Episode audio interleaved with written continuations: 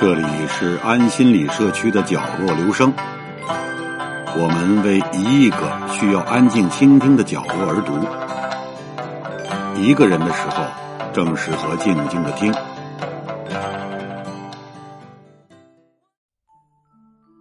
翻开我国数千年的地名演变史，有一些地名沿用到了今天，比如河北。有一些地名消失于历史尘烟之中，比如西域；还有一些地名名称依旧，但所指范围早已不同，比如山东。古籍中的山东与现代山东省是不一样的。战国乃至秦汉时代的山东，指的是萧山与函谷关以东的区域。唐代的山东可能指的是太行山以东区域，山东的所指范围大体上是不断缩小的。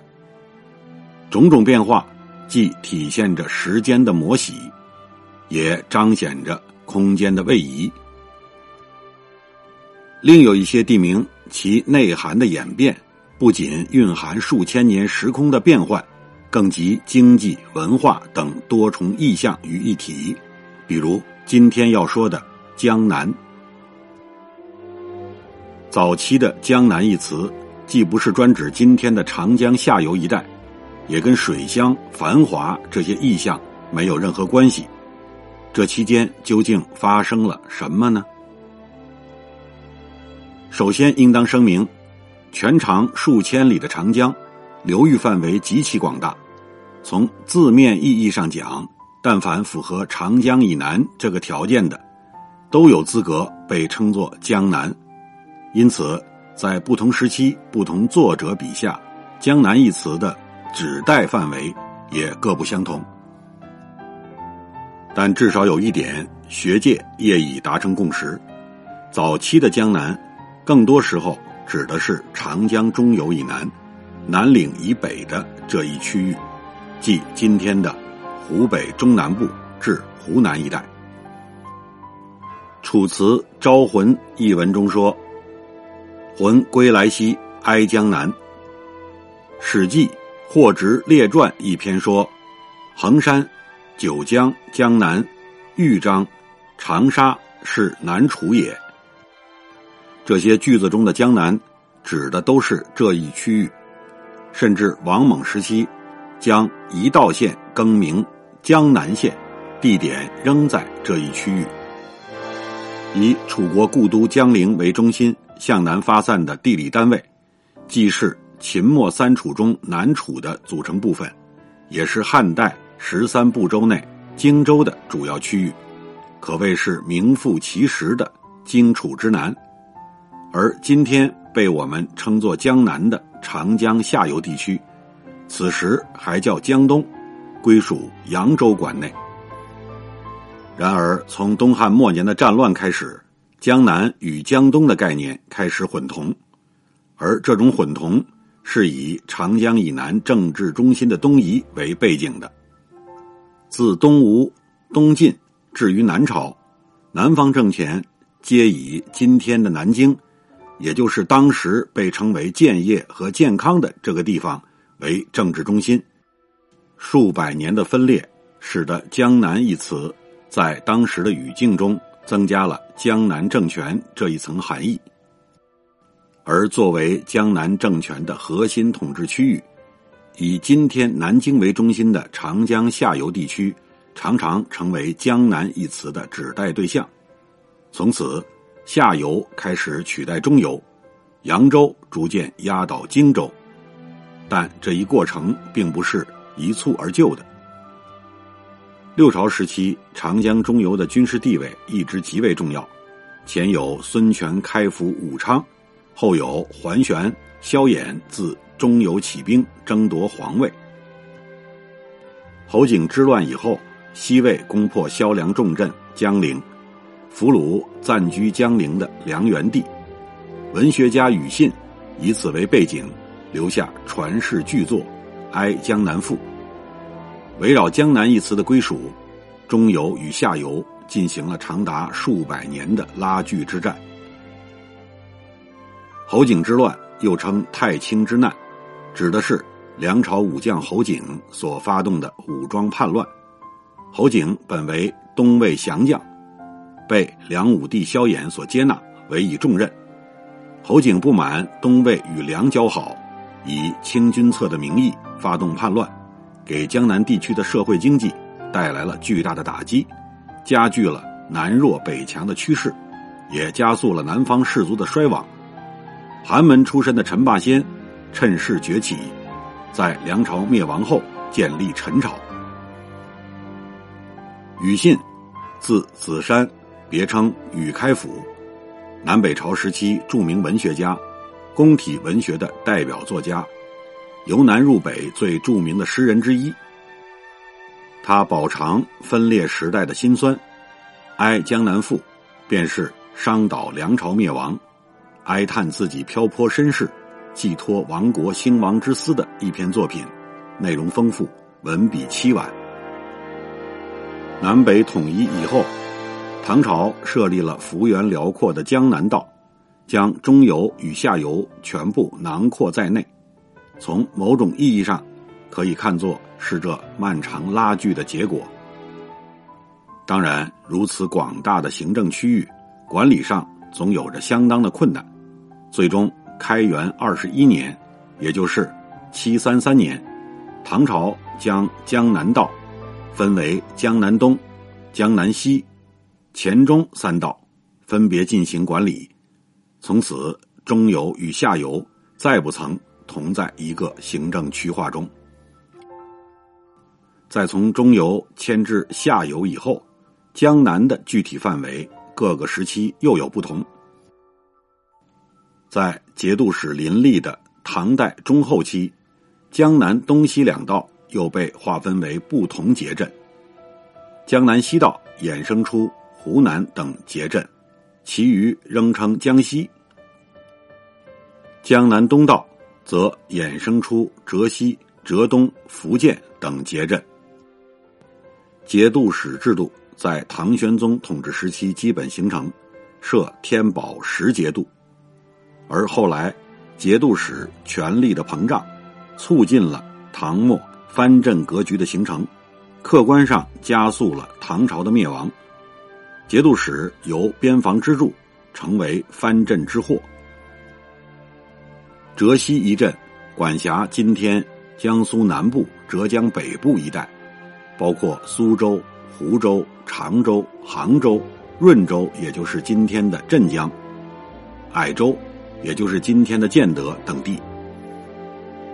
浙东一镇。管辖今天浙江东南部，包括岳州，也就是今天的绍兴；明州，也就是今天的宁波；台州、温州、衢州、婺州，也就是今天的金华；处州，也就是今天的丽水。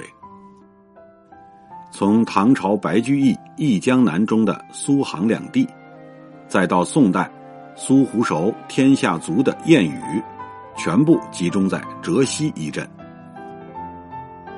自唐末五代到南宋，浙西、浙东两镇或分或合，总称两浙。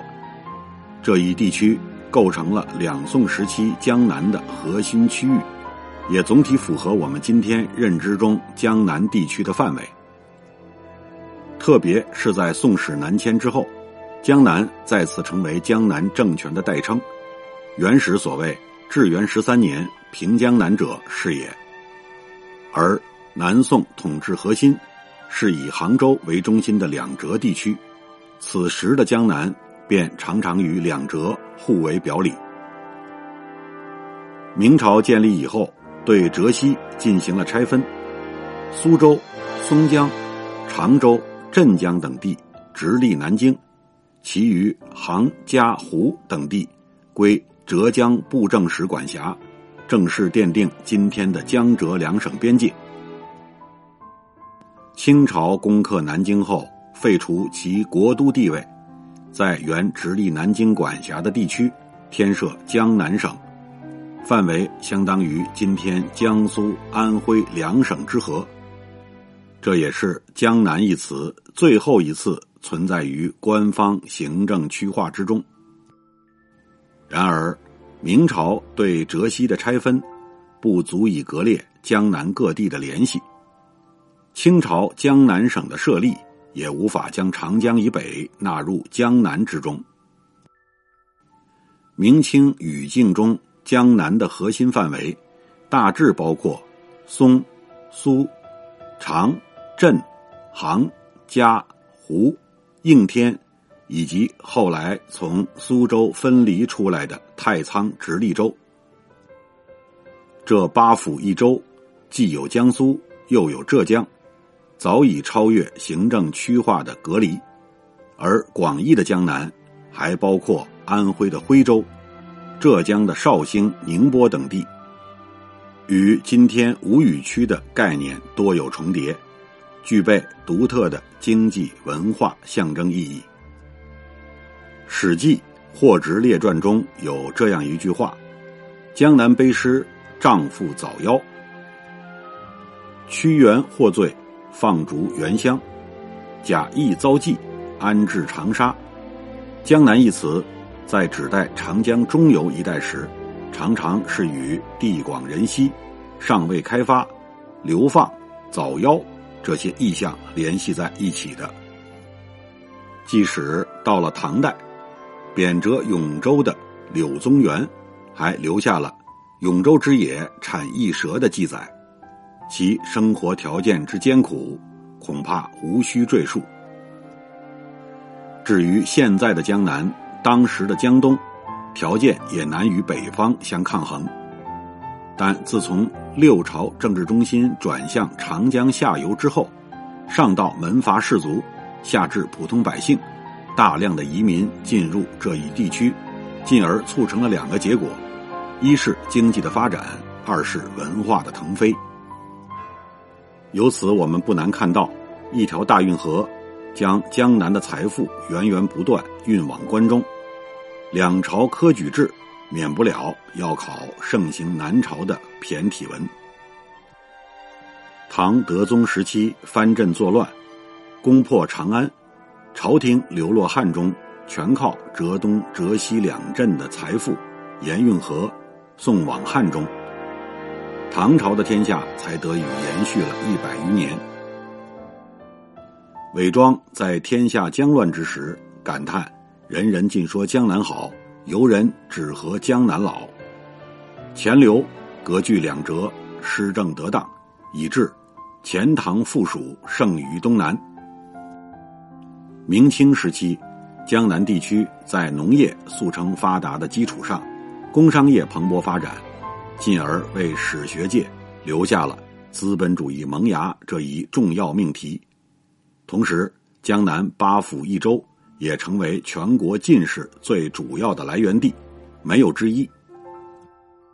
如此高的成才率，使得朝廷中江南籍官员的数量居高不下，与原本雄厚的经济文化积淀相结合，江南一地便具备了足以撼动全国的经济、政治、文化影响力。这种影响力一直持续到今天。我们不难看出，“江南”一词的含义完成了三级跳式的演变：从中游到下游是第一级跳，从牵制下游到明确范围是第二级跳，从明确范围到具备经济文化意向是第三级跳。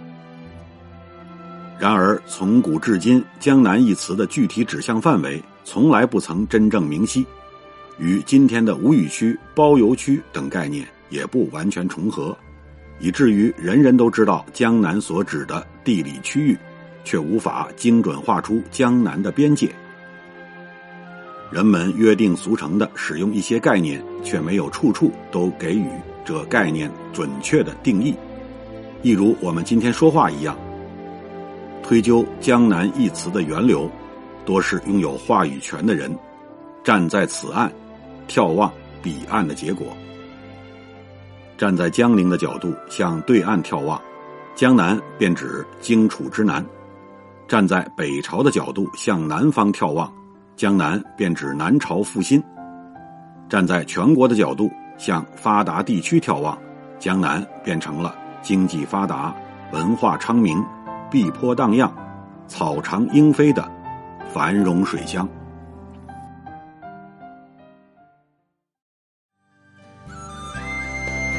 以上为您朗读的是来自一篇网上的文章。谢谢来自每个角落的慧心倾听，请记住这里，我们在一起呢。明天再见。